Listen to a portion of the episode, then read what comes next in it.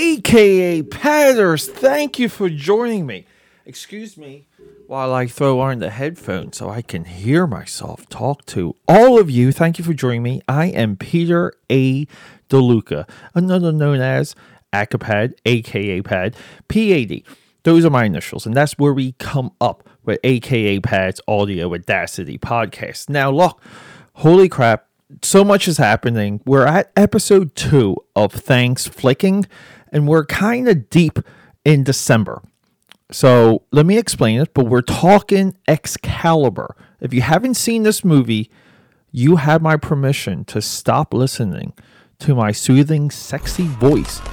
Watch this movie and then come back. Okay, so I already did this episode. and oh, like it, you know, lo- I spent so much time at the drawing table, and a part of drawing is redrawing and erasing, fixing, correcting. You, you when you've been doing that for as long as I have, you develop a little bit of a uh, you know I can make anything work type attitude, and you you always think whatever you do isn't good enough knowing you can erase it and make it better. And making it better makes you better. So I did an episode of this very movie a week ago. And I just didn't feel like it, it was there. And, you know, like I've been doing that a little bit, uh, a lot lately. It happened during the, the 31 Days of Dread. So we're here. We're talking thanks flicking. Now, thanks flicking is my invention. So thank you very much. But this is where we say thank you to the films that, that pretty much inspire us all the time, day in, day out. Relentlessness. We, these are the movies we can put on at any time, anytime, and they move us in different ways. Uh, they they flow through our life where it doesn't like, and we we're affected by these movies differently through life because we're in turn are at different phases in life when we rewatch these movies. I'm on a good gap of not watching Excalibur within, I would say, like at least two years. And you might be like, Pete, how on earth can you talk to us about a movie you haven't seen in two years? Because I've seen this movie probably close to a hundred times uh, maybe moving forward, I'll start keeping track. so, our last movie was Dark Crystal. It's a visual masterpiece. This movie is a visual masterpiece. It goes neck and neck with Dark Crystal uh, in so many like ways, meaning like it, both of those movies. No, like no Academy Award nominations. Like, what are we doing here? This movie is the greatest version, interpretation that we will ever have. And I can say that with confidence of the legend of King Arthur. Now, Robin Hood is uh, there's so many different versions of Robin Hood. I I think a generation goes towards Kevin Costner and the previous generation goes towards Errol Flynn. Yeah, we we got a couple like middle ones there. Um, Tarzan, not so much. Robin Hood really kind of ends with Kevin Costner. We haven't had any Robin Hood pops since that movie. There, there's been attempts. I'm very curious over the uh, Jamie Foxx one, by the way. So, throughout my life, every single King Arthur movie and anything that is made, I rush to go see because I want to measure it up against this movie because this movie breeds uh it breathes life. Um there are so many ways to interpret the magic within this movie. Uh you know this is a part of what makes it unique. There's magic there's merlin there is and there's not. The costume design. Bob rob? Is it rob or bob? Bob ringwood. Dune 1989 Batman Tim Burton.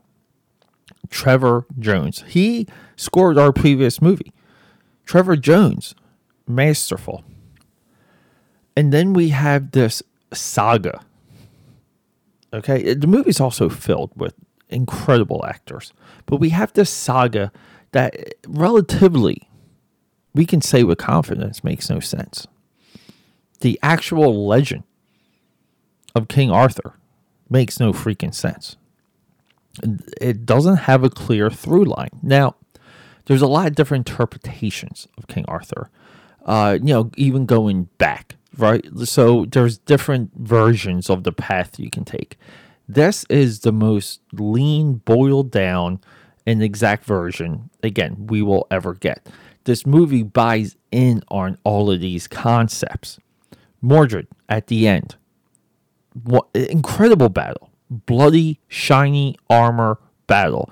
This this is the imagery that burned into my brain when I was younger. I watched this movie with my father, with the big tone, with the TD, and it was so violent to me. I thought I was watching porn.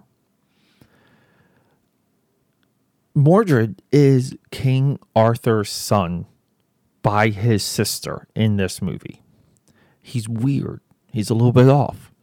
But he's not like a Game of Thrones, like GOT, Game of Thrones, over the top off. He's just weird. Okay. And you see it's weird with his mother.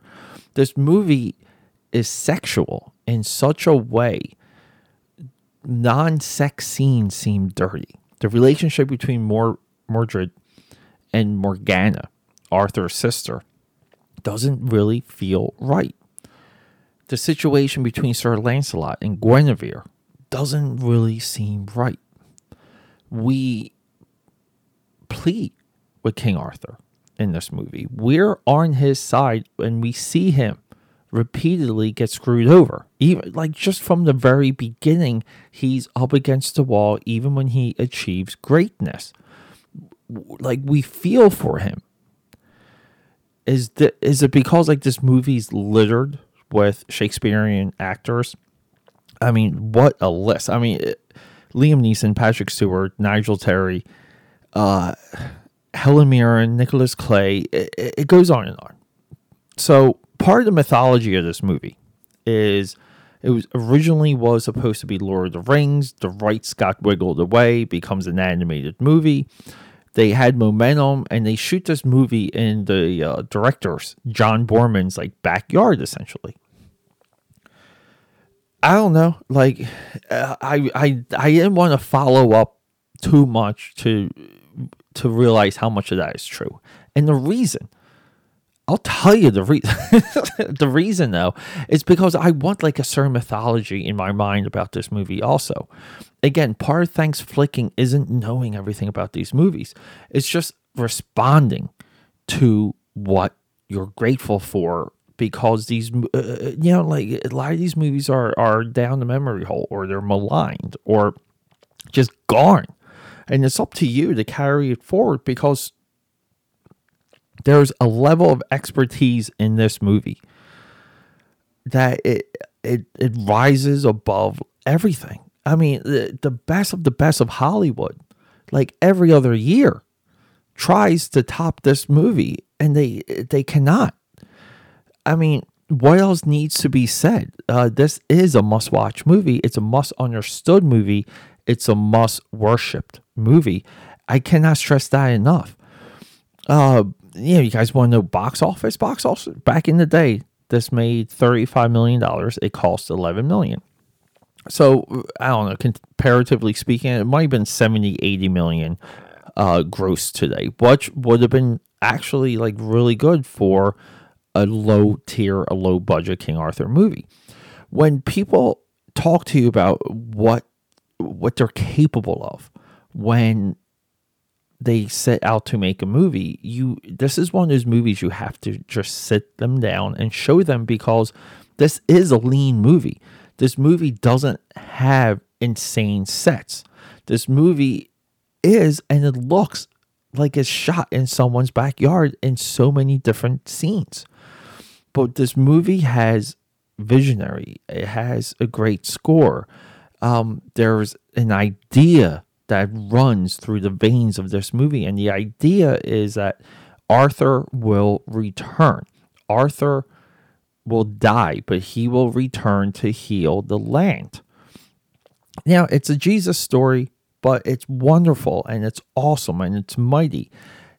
The end of this movie is forever with me. And I, am so grateful for it because, again, the imagery and the violence, you know, I, I, I put that down to pen and paper all the time. I'm, I'm chasing this movie. So, as much as I'm thankful for it, I kind of view a lot of it as a curse also. You know, a lot of ways with the Dark Crystal. But everyone, the 31 Days of Dread leads into this. You know, so we're this is going to be like more of an annual thing. Uh, next year, I 100% will do a November dump for Thanks Flicking, but I had to let a lot of this stuff marinate because, you know, again, I got super busy, but at the same time, I really have to know you know, like what these movies mean to me. So it, it was a little bit of, a, of an existential crisis. I hope you enjoyed this episode because I honestly enjoyed bringing this movie to light to you if you haven't seen it, if you're not familiar with it. For Thanks Flicking tomorrow, okay, I got a lot of movies planned. We're going to be doing multiple movie dumps, episode dumps in the next few days. Tomorrow uh, we'll have some redemption with Transformers, the movie. My previous episode for that, I pretty much bashed it. But we're all about long form conversation, everyone. And I'll give you a little bit of an update of, you know, the things your boy here has been up to. I love you. Thank you and goodbye.